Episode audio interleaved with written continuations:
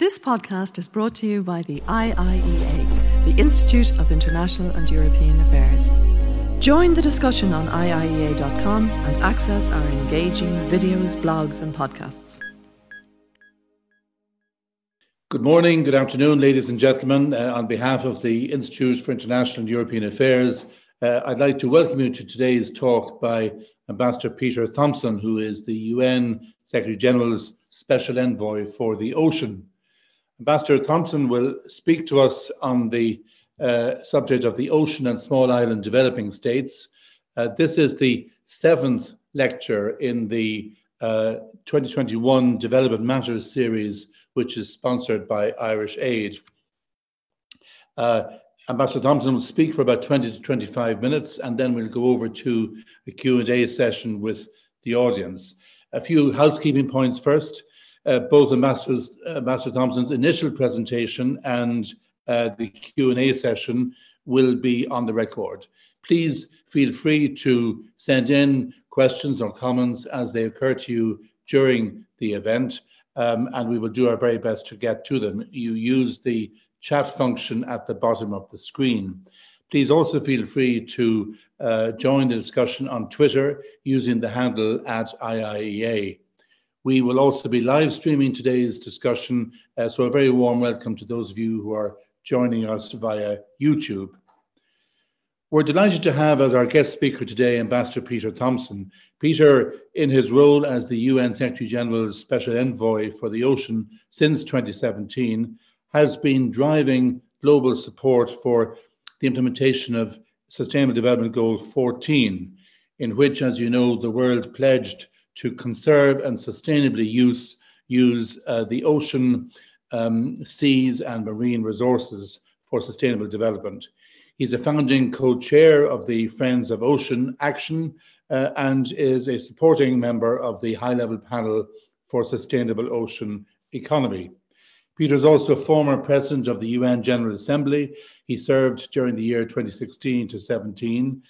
He was the permanent representative of Fiji to the United Nations from 2010 to 2016, during which time he was also elected as president of the International Seabed Authority, Assembly and Council. Peter was an early champion of what came to be known as the Sustainable Development Goals, and I remember with great gratitude my close cooperation with him in that respect, and in particular what he did as PGA to follow up immediately on the achievement of the SDGs. He made that the centerpiece of his time as President of the General Assembly and really put the SDGs on the map internationally while he was in that role. He's a close friend of mine, and I'm delighted, as is Jill, that he has agreed to speak to the Institute this morning. He last spoke here in February 2019. Before giving Peter the floor, I'd like to ask Rory de Burca, the Director General of Irish Aid, the Irish Government's Development Cooperation Programme, to say a few words. Rory? Thanks, David, and hello, Peter. It's really great to have this opportunity to I suppose, welcome Peter and to underline, I think, through the medium of Peter's presence, the importance which Irish Aid and the Department of Foreign Affairs attaches to questions around the ocean and small island developing states. Peter was in COP last week. We had a very good discussion with Minister Simon Coveney. I think building on a series of discussions, including one in Cork a number of years ago at SeaFest, where I think some important conversations took place, including with John Kerry, who has taken a particular interest in oceans questions and will be hosting very shortly his own Our Ocean Conference in Palau, while Peter is doing a One Ocean Summit in France. And I think these pick up, I think, the importance which we have to attach to our oceans. They are reservoirs, great reservoirs of biodiversity. They're also, in a climate context, both a source of hope, but also a source of challenge, with sea levels potentially rising and bringing the very existence of a number of small island states into question over the next 20 to 30 years. Oceans are I think, a really, really pregnant question for us all over the next period.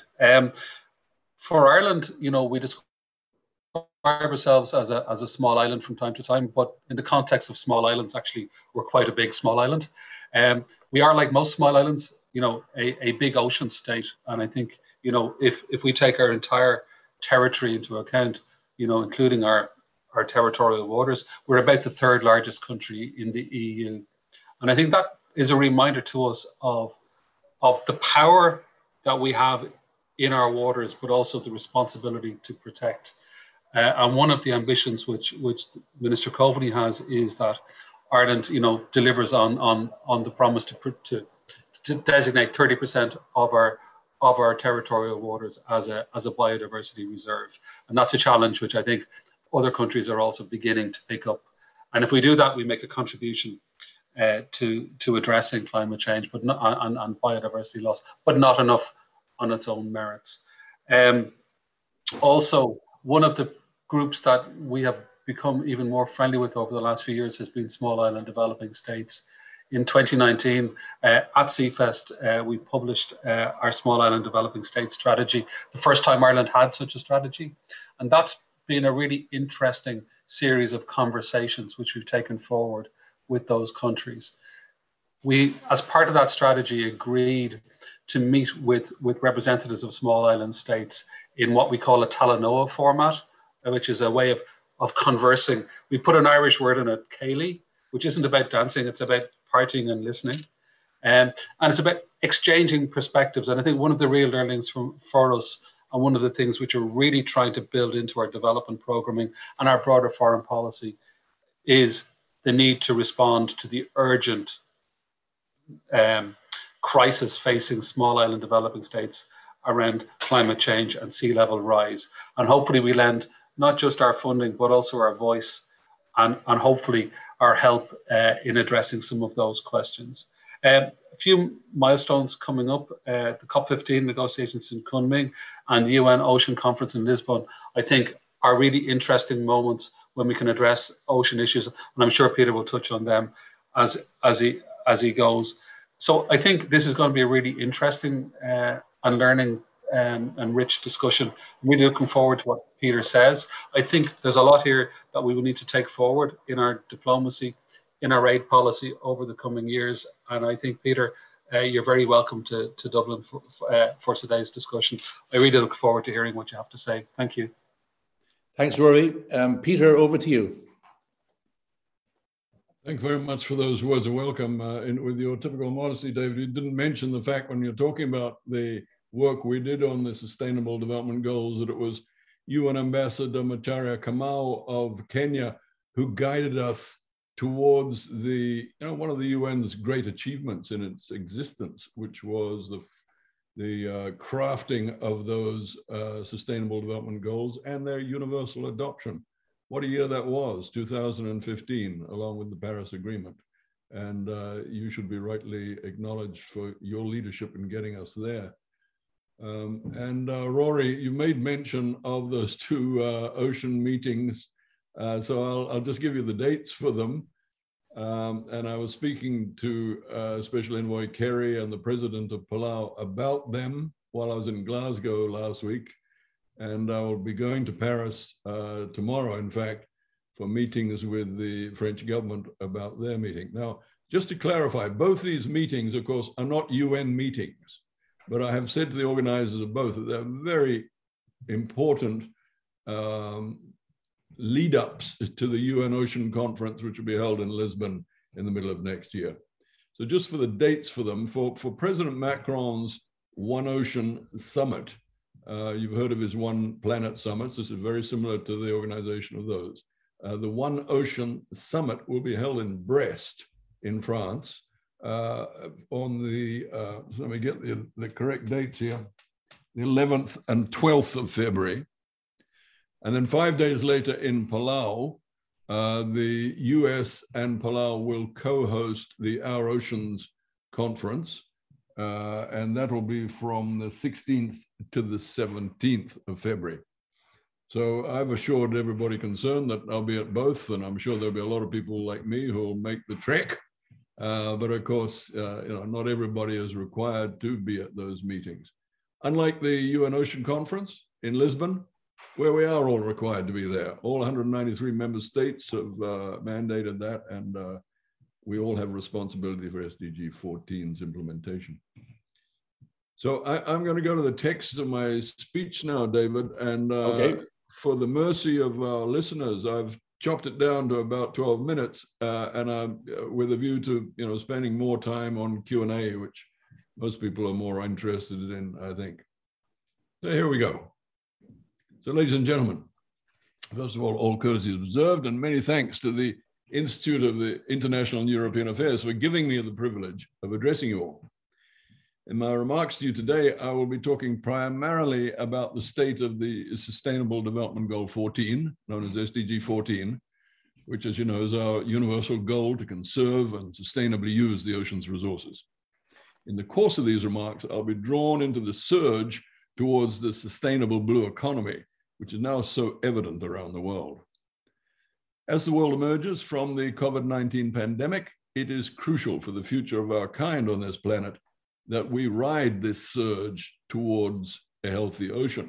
It comes at the right time, for there can be no healthy planet without a healthy ocean. And the ocean's health has been measurably in decline for some time now.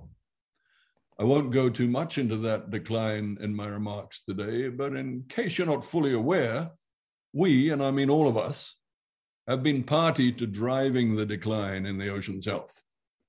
Thus, it would be disingenuous were I to ignore it in what I have to say today.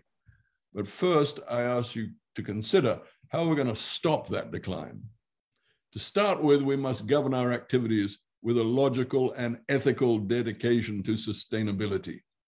We need to agree that the time has come to accept that linear exploitation of finite planetary resources is a dead-end street. And we've reached a point on humanity's path whereupon global transformation to circular recycling systems of production and consumption has become a straightforward matter of survival or not. What more must we do? We will have to muster courage and grasp the nettle of international consensus that is so sorely required at international gatherings these days. The UNFCCC COP26 in Glasgow made solid progress, but there remains much more to achieve.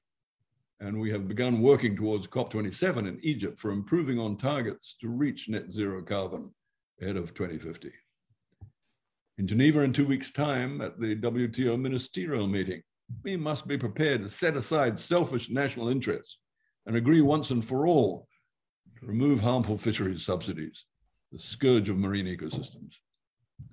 In Nairobi in February, at the UN Environment Assembly, we must be ready to commence negotiations for an internationally binding treaty to end the plague of plastic pollution that we've unleashed upon nature. In Kunming in April, at the UN Biodiversity Conference, we must adopt a target to conserve 30% of the planet's surface by 2030. And at the UN Ocean Conference in Lisbon at the end of June next year, we must be ready to put in place the science-based solutions necessary to stop the decline in the ocean's health.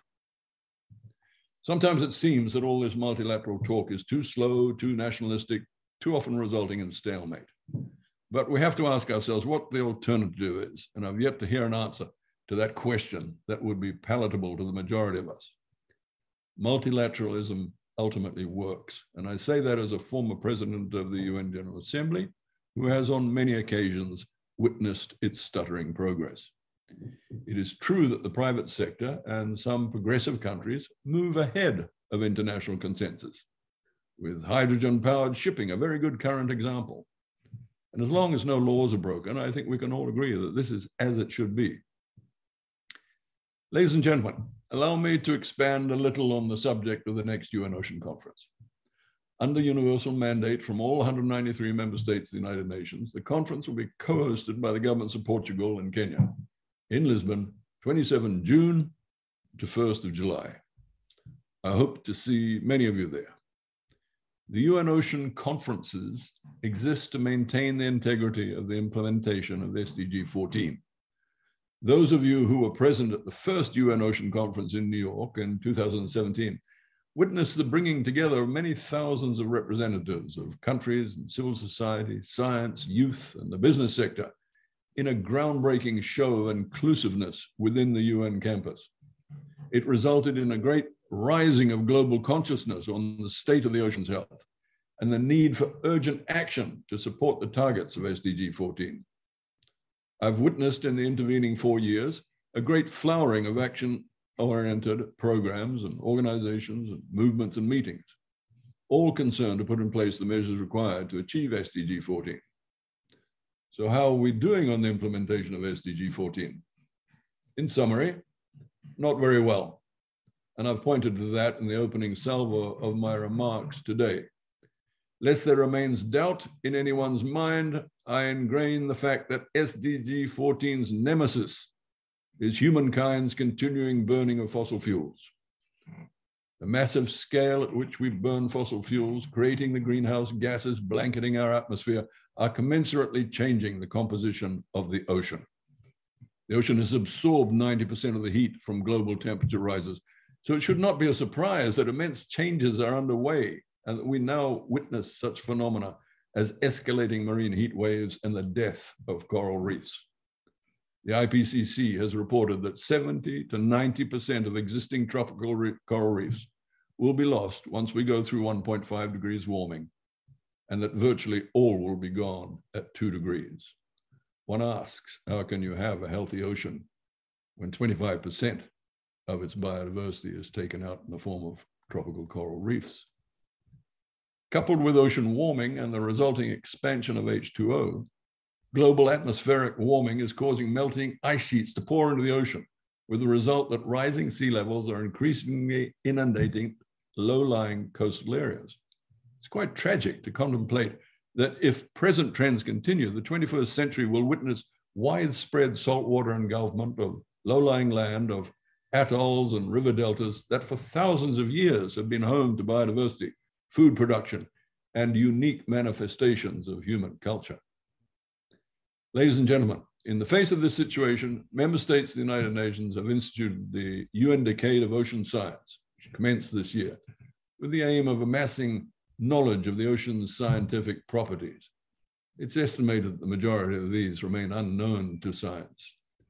And in their collective wisdom, as I've said, the member states have also mandated the second UN Ocean Conference to be held in Lisbon in late June next year.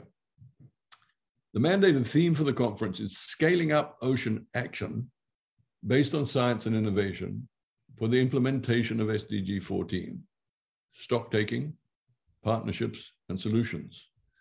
And I have no doubt that, like the first UN Ocean Conference in 2017, the Lisbon Conference in 2022 will be an ocean action game changer for the world, based on that wise mantra we've been given of science, solutions, and partnerships.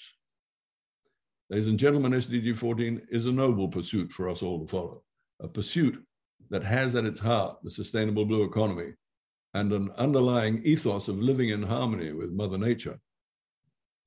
It is thus that I mentioned that, following on from the impetus generated by the Sustainable Blue Economy Conference that was held in Nairobi back in 2018, the UN Ocean Conference in Lisbon will keep the focus on the sustainable blue economy. On the shoulders of the conference, we are organizing a Sustainable Blue Economy Investment Forum in the adjoining city of Cascais, which will have huge business sector relevance and focus. And I'm sure that will be of interest to many Irish companies. Many believe that in the not too distant future, the sustainable blue economy will be the basis of human security. And as a loving grandfather, I count myself amongst them. At COP26 in Glasgow, I repeatedly stated in my speeches that we must move the climate finance needle in the direction of the sustainable blue economy. And I'm pleased to say there's early evidence that the needle is moving. We don't want millions or billions of dollars to flow into the sustainable blue economy. We want trillions of dollars. Why? Because we need those dollars to secure the health of the ocean and thereby the planet and thereby the well-being of our grandchildren. We need the trillions of dollars to decarbonize the global shipping fleet and the ports that service it, funding a transformation that has already begun, moving from powering our ships with the filth of bunker oil to pollution-free green hydrogen. We need the trillions of dollars invested to feed the future through sustainable aquaculture and farming the ocean to produce new, sustainable, nutritious forms of future food, seaweeds, phytoplanktons, and other ethical, non-fed forms of aquaculture. We need the trillions for the scientific research of the ocean that will help us understand the currently unknown properties that will secure our health in the post-antibiotic age. And we need the trillions because if we invest now in offshore energy, in wind, tidal, wave, and other ocean technologies, we'll have all the renewable energy we need many times over to power our ways of life.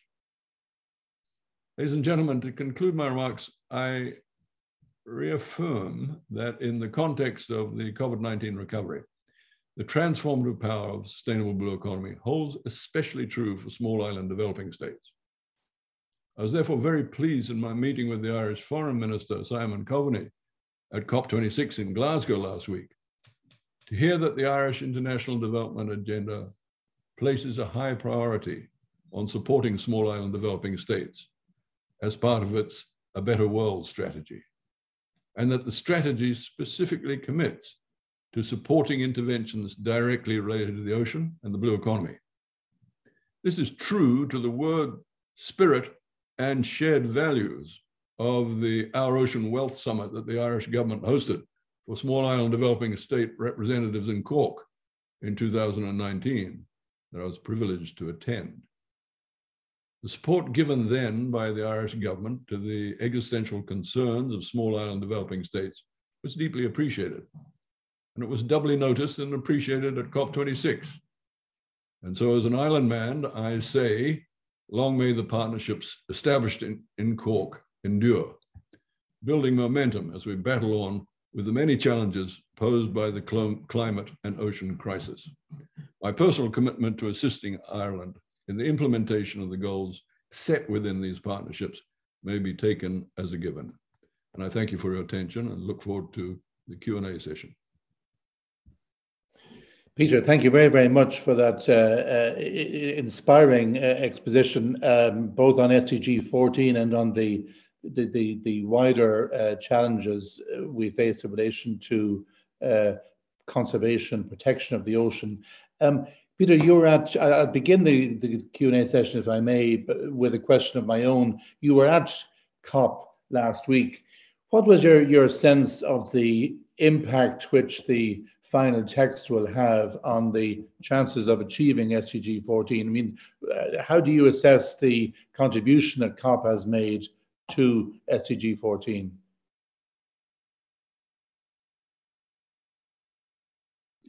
Sorry, I'm a little bit slow in answering because I'm unmuting my video because I've got a building okay next door.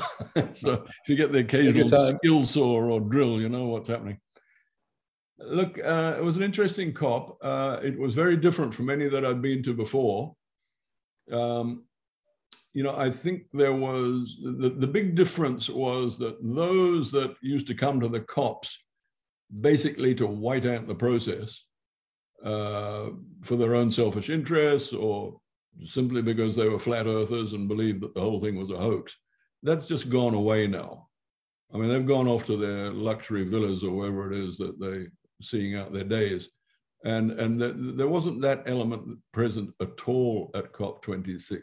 It was all about, we've got a massive existential crisis. What are the solutions to get out of it? And that's what our time was taken up in. The solutions. And I think that that is the name of the game going forward to Egypt and thereafter.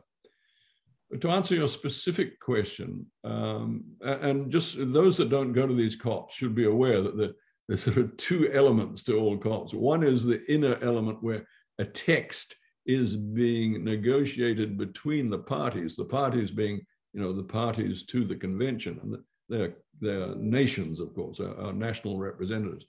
And then outside of that inner sanctum is where the majority of activity, let's say, at the COP is taking place, which is all these side events and people coming along displaying the latest renewable energy technology, et cetera, and there's a huge amount of exchange of information goes on there. So, and what I was just saying about how different this COP is, it was in both those two spheres that you could see that that great difference. I give credit to the UK government in terms of the leadership by the COP president, that in the text side of things, the negotiation of the text, there was leadership shown which, from our point of view, the ocean community got us through the door and up to the top table, where we have long been saying that the ocean belongs. Why do we say that? Because the climate is the creation of the atmosphere and the ocean. And not to have the ocean in a climate meeting is just leaving out 50% of the equation. So that's why we've been banging on that door all these years. And in the last COP in Madrid, the door slightly opened for us. And as you know, there was subsequent high-level dialogue in Substa on the ocean and climate. And so the door was open for us there. But this COP, we really got inside. And if you look at the text, you'll see that there's strong language there, which will not go away now. So I'm feeling very grateful for all those who made that possible. Many governments have contributed over the years. I think of Fiji and Sweden, I think of Chile, and as I say, the UK government has done a great job. Peter, thanks very much. A question from Mary Gallagher, who asks, does Ambassador Thompson think that SDG 14 should be included in national tourism policies and strategies? That's a very interesting question, because I think the whole area of tourism, and I have to be careful what I say here, because the foreign exchange in my own country is heavily dominated by tourism. We've been suffering badly during the COVID epidemic as a result. And just to do a little segue, my first paying job was as a boatman at a island resort in Fiji, where the main thing was going up the reefs and snorkeling and things.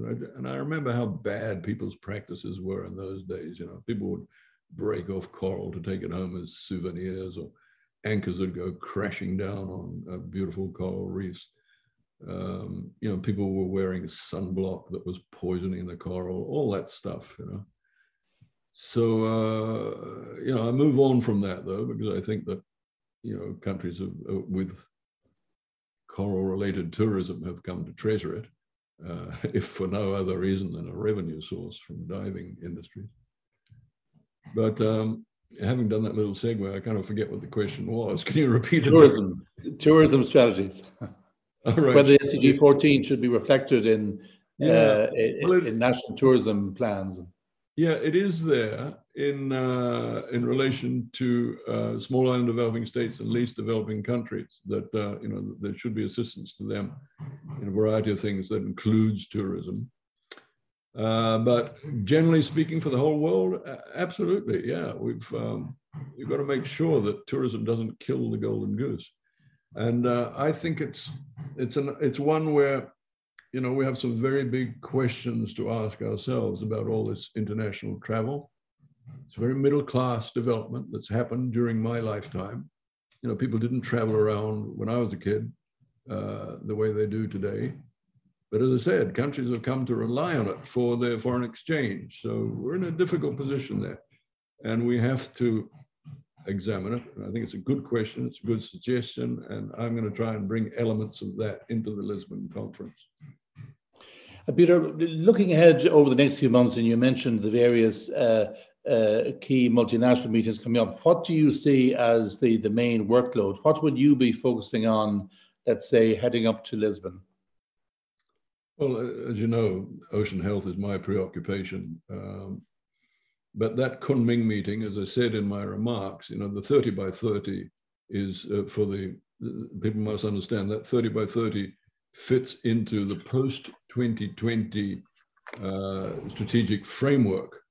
And there was a leading up to 2020, we had this strategic framework where there were all the various targets actually that we stole from there and put into the SDGs, a lot of them. Yes. And it's targeting that where the world is trying to improve its performance in these things. So the post-2021, which has also been delayed because of COVID, is going to be adopted in Kunming in April. And part of that, one of the targets, is this target of having 30% of the planet, land and sea, conserved and in protected areas. So, you know, that is an interesting challenge for you to think about, because in those previous targets that I had mentioned, which we adopted into the SDGs, one of them is SDG 14.5, to have 10% of the ocean in marine protected areas by 2020. So you could call that 10 by 20.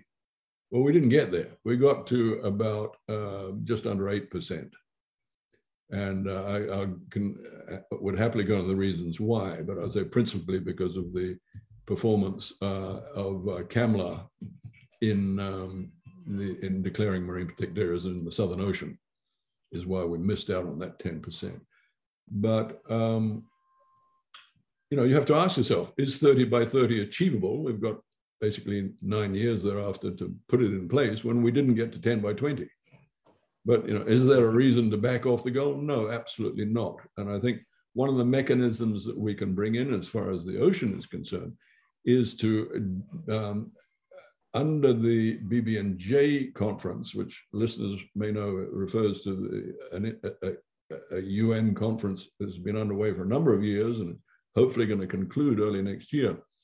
BBNJ for Biodiversity Beyond National Jurisdictions, it stands for. That under that treaty that will emerge from that conference, that we will have the ability to declare marine protected areas in the high seas and enforce them. So that's where I think our missing, let's say 20% that we haven't got to yet will come from the high seas. Great, Peter, thank you very much. Question here from Dara Moriarty of the Institute. You described fossil fuels as the arch nemesis of SDG 14. In this context, how disappointed were you to see India successfully getting the change made to the final text about phasing out going to phasing down? You know, it was a big disappointment. It wasn't just India, but the fact is we're all in this together. And I think the other really important point that I always make is that you can't cherry pick the SDGs. And as one of the guiders of that process, David, you know, it's an integrated whole. It's not something where we just sort of came up with random ideas. It's a package. And so for countries that are struggling with poverty, they can't imagine that, you know, that the world's going to come rushing to their assistance or that we're going to achieve those poverty goals if we're prepared to, you know, overlook other goals such as SDG 13 of getting climate change under control. And the only way we're going to get climate change under control is to stop burning fossil fuels, coal principally. And therefore, yeah, it's disappointing. But as I said in my remarks, consensus is the way we move forward. We have to respect our differences and come to consensus. But, you know, grandchildren are grandchildren, whatever country they live in. And grandchildren are being convicted to a world of 3 degrees at the moment.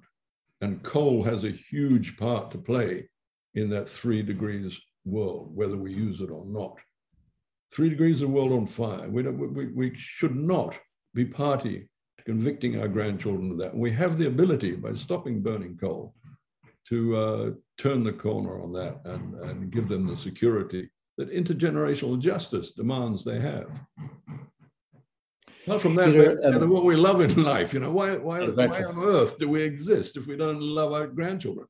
Absolutely. No, I mean, you know, it comes through quite strongly, I think, in the messaging from COP as well and the outcome. What was the overall mood among the small island developing state representatives there, if you can you know, form a view? I mean, as you say, the ocean community as such got to the top table, but was there sort of general satisfaction or kind of a realistic sense that this is the best SIDS could get for the moment? I mean, how would you reflect their overall reaction to the summit?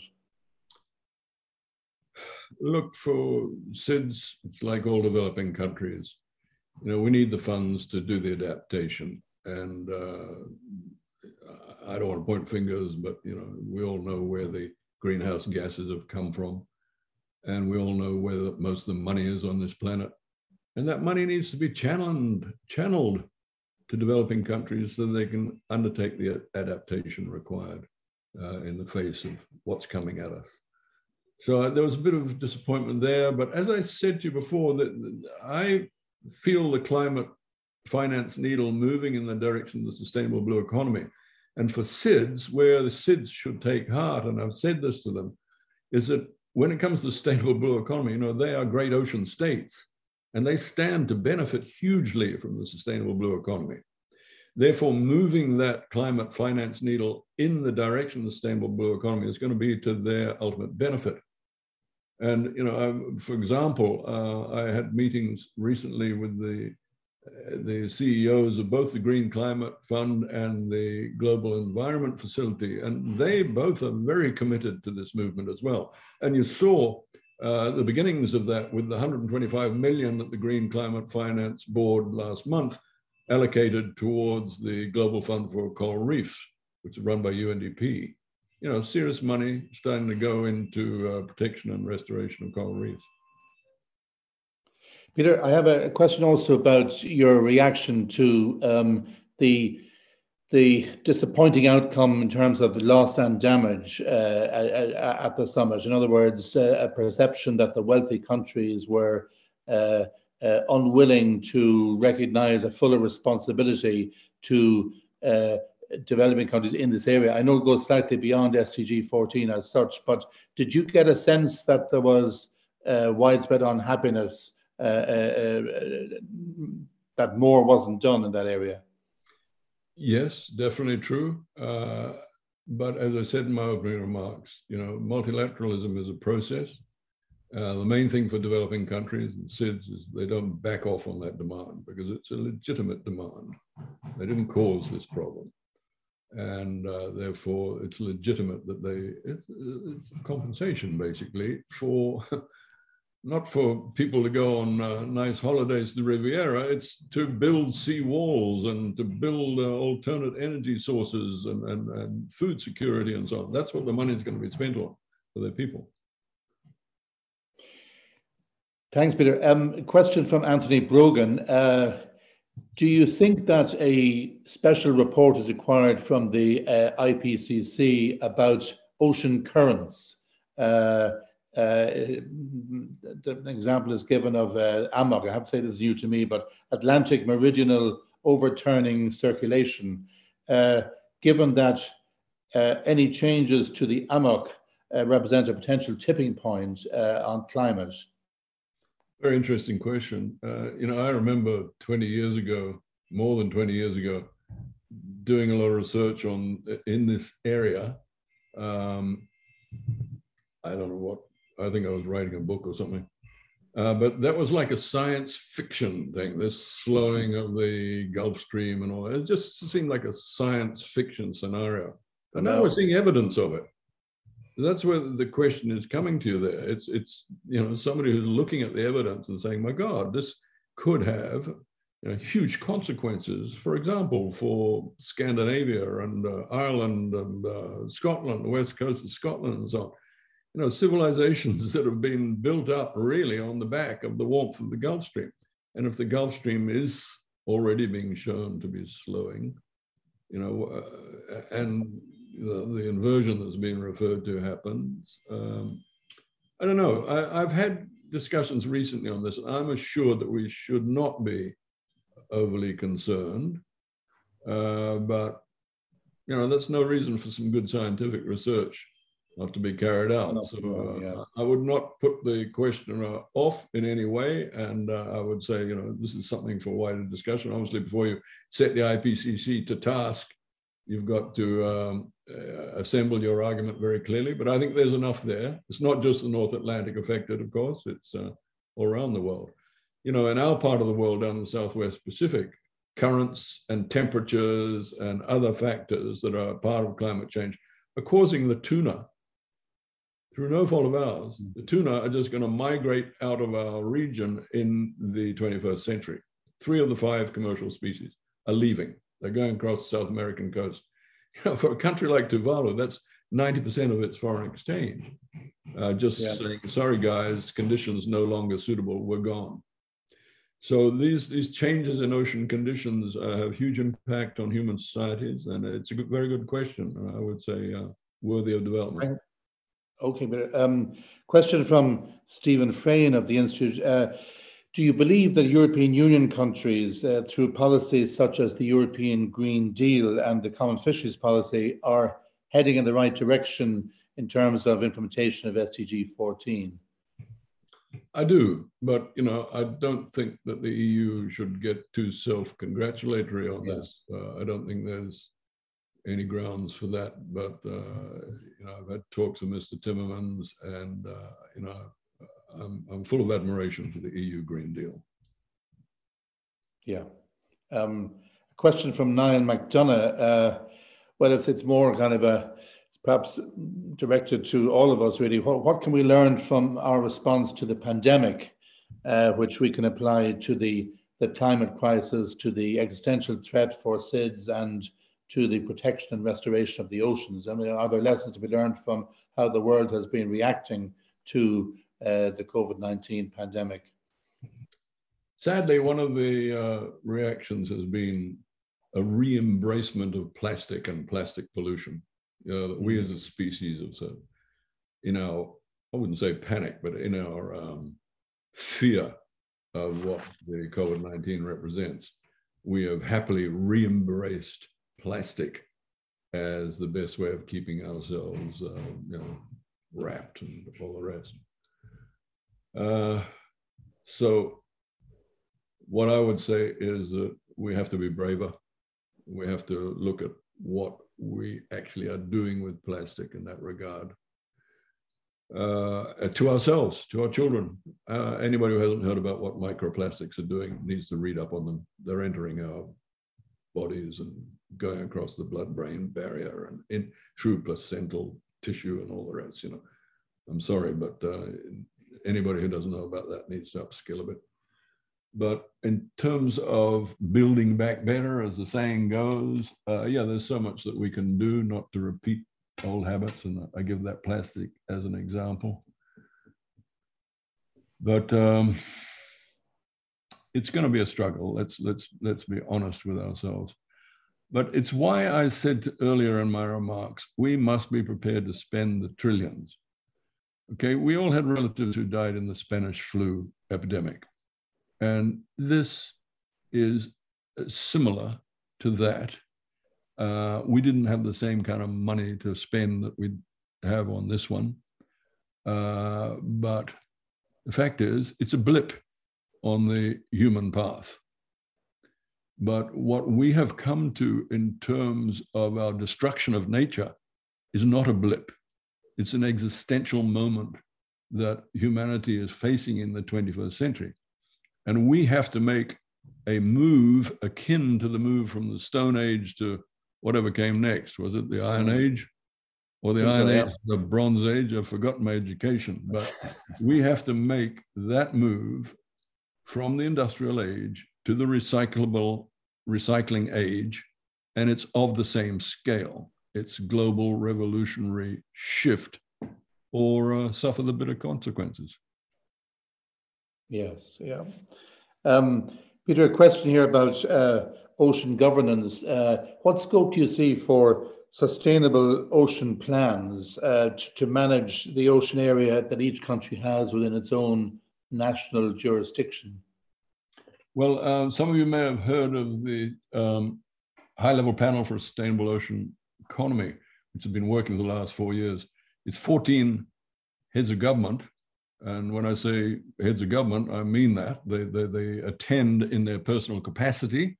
You know, the President of Indonesia, the Prime Minister of Japan, the President of Chile, the Prime Minister of Portugal, The Prime Minister of Norway and the President of Palau co-chaired it. Prime Minister of Fiji's member, on I go. There were 14 of them. And in fact, at our meeting, because I'm a sort of honorary member of the panel to represent the UN, in our meeting in Glasgow, we were joined by Senator John Kerry, who announced that President Biden would also be joining this high-level panel. And I understand President Macron is also considering. So the point I'm making here is that this is a very high-level panel which has commissioned vast amount of scientific work over the last 4 years. I can think of actually no other movement of a similar scale in the last 4 years in terms of addressing the problems of the ocean. Anyway, the main outcome of all that work was a commitment by the 14 heads of government that their countries would all have in place sustainable ocean plans within their EEZs by 2025, and they encouraged all of their peers around the world, all other country leaders of other countries, to at least by 2030 have 100% coverage of EEZs by sustainable ocean plans. Now, why is that important? Plans, first of all, they have to be science-based. So we're talking, again, a mantra here of science, planning, finance. Nobody's going to give you money if you haven't got a decent plan, and that plan has to be based on science. So the development of the sustainable blue economy, which, as I say, is the future of humanity, has to be based on good plans. Peter, how organized is civil society activism on the oceans, around the world? I presume that they were much in evidence during COP26, but I mean, here, for example, there was a rather striking demonstration about a month ago with a slogan, "If the seas die, we die," and with people carrying kind of mock coffins through the streets of Dublin, etc. But I'm just wondering how you assess the effectiveness of civil society players on this issue. Well, you'll recall what I was saying there about the first UN Ocean Conference and how inclusive it was and how civil society was, a huge part of its success. Obviously, civil society was active on ocean matters prior to 2017, but that UN Ocean Conference really unlocked the floodgates. And in the intervening 4 years, you've seen this real flowering of civil society action around the ocean. I think politicians have latched onto it, some disingenuously, they're not prepared to do the hard yards on things like stopping bottom trawling or declaring marine protected areas and so on, but they will always make sure that their remarks are always say nice things about the ocean. Why? Because the ocean's our mother, and if you're going to insult the ocean or, or dismiss it or whatever, people obviously aren't going to like it. So no politician nowadays says anything bad about the ocean.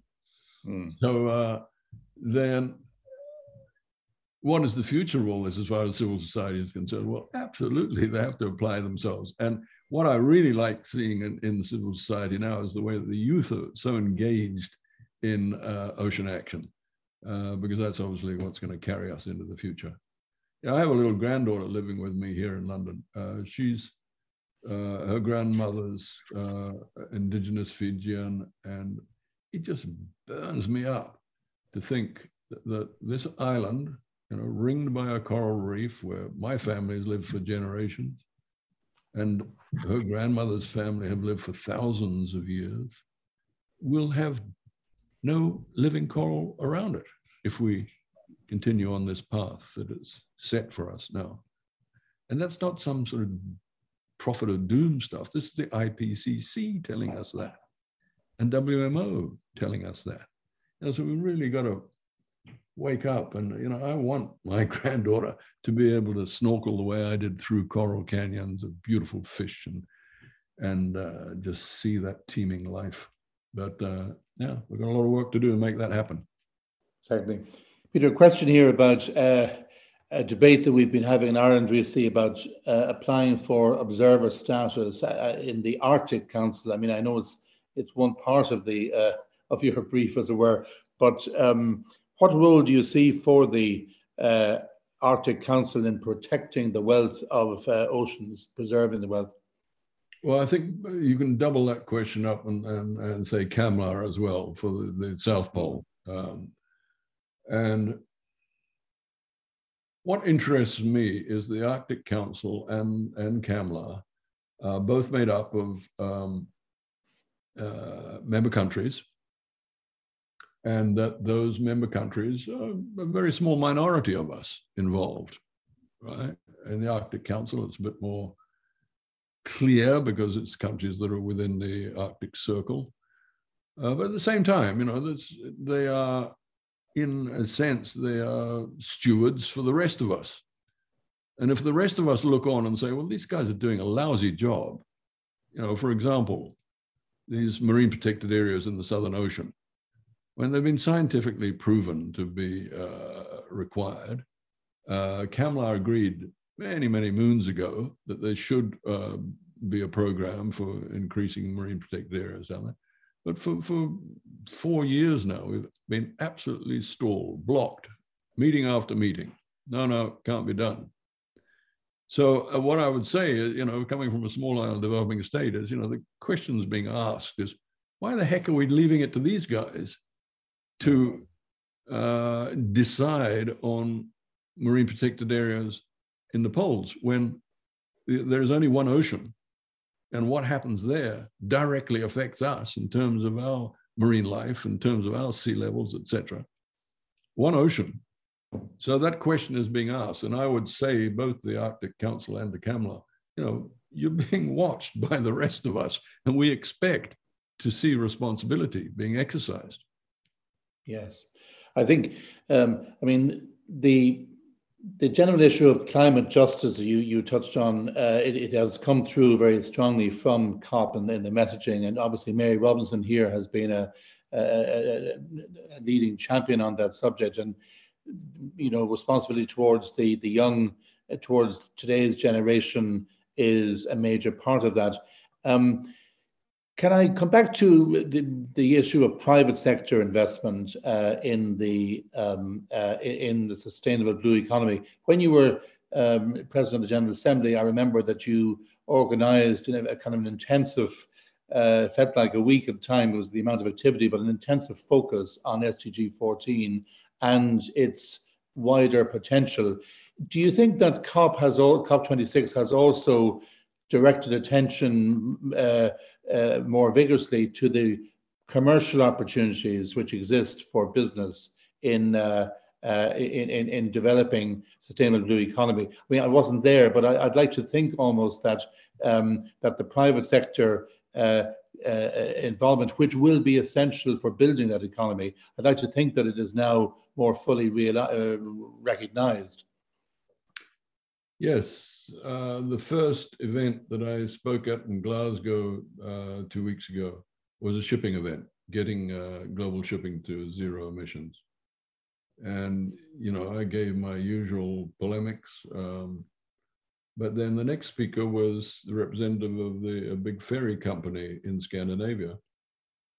And it struck me that, you know, he was so far ahead of everything I'd just said, and that, you know, his company, which was putting out tenders for hydrogen-powered ferries, and was putting out tenders for a hydrogen production plant, and was putting out tenders for bunkering facilities for hydrogen in, I think, 15 ports up the coast.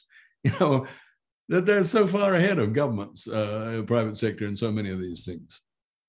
And, you know, I find that very uplifting because I think it's probably always the way things have been, you know, entrepreneurship and you know, the exercise of proper responsible capitalism is what's taken us forward. It's not government's policies. Government policies usually followed, and ideally the two go hand in hand. And there's obviously an enabling role for things like the transition to green hydrogen that governments have to play, but it's private sector, and that is obviously true for the health sector as well. You know, we wouldn't have got there in our COVID the vaccination thing without the private sector. It's obviously true in the food sector, especially, and one of the most fascinating conversations I had was sitting next to the chap who's the founder of Impossible Meats, you know, who make the plant-based hamburgers that are now widespread around the world, now making Impossible Pork and Impossible Chicken and selling that into Asia and so on, all plant-based. You know, imagine a government trying to do that. It just wouldn't happen. So that's private sector, and as I say, ahead of the game. As long as no laws are being broken, then it's the way it should be, I guess. Yep. Peter, that brings us towards the end of the session, unfortunately, and I'd like to thank you warmly for taking the time. I know you're between major conferences, as it were. You've hardly been able to catch breath, but thank you very, very much for speaking to the Institute today and sharing your insights. We look forward very much to seeing you in person back here when circumstances permit. I'm sure I speak for Rory de Burca in saying that Ireland will continue to be very, very supportive of what you're doing, and the Irish Aid programme will continue with the priorities which Simon Coveney outlined to you. So you can rest assured of that. But on behalf of the Institute, I'd like to thank you very, very much for talking to us today and covering such a vast spectrum of issues. So thanks a lot, Peter. Look forward to seeing you again soon. Appreciate that, David. And I say again, thank you to Ireland for staying true to its word in what it's doing with the small island developing states. And I look forward to seeing many of my Irish friends in Lisbon end of June next year. This podcast is brought to you by the IIEA, the Institute of International and European Affairs. Join the discussion on IIEA.com and access our engaging videos, blogs, and podcasts.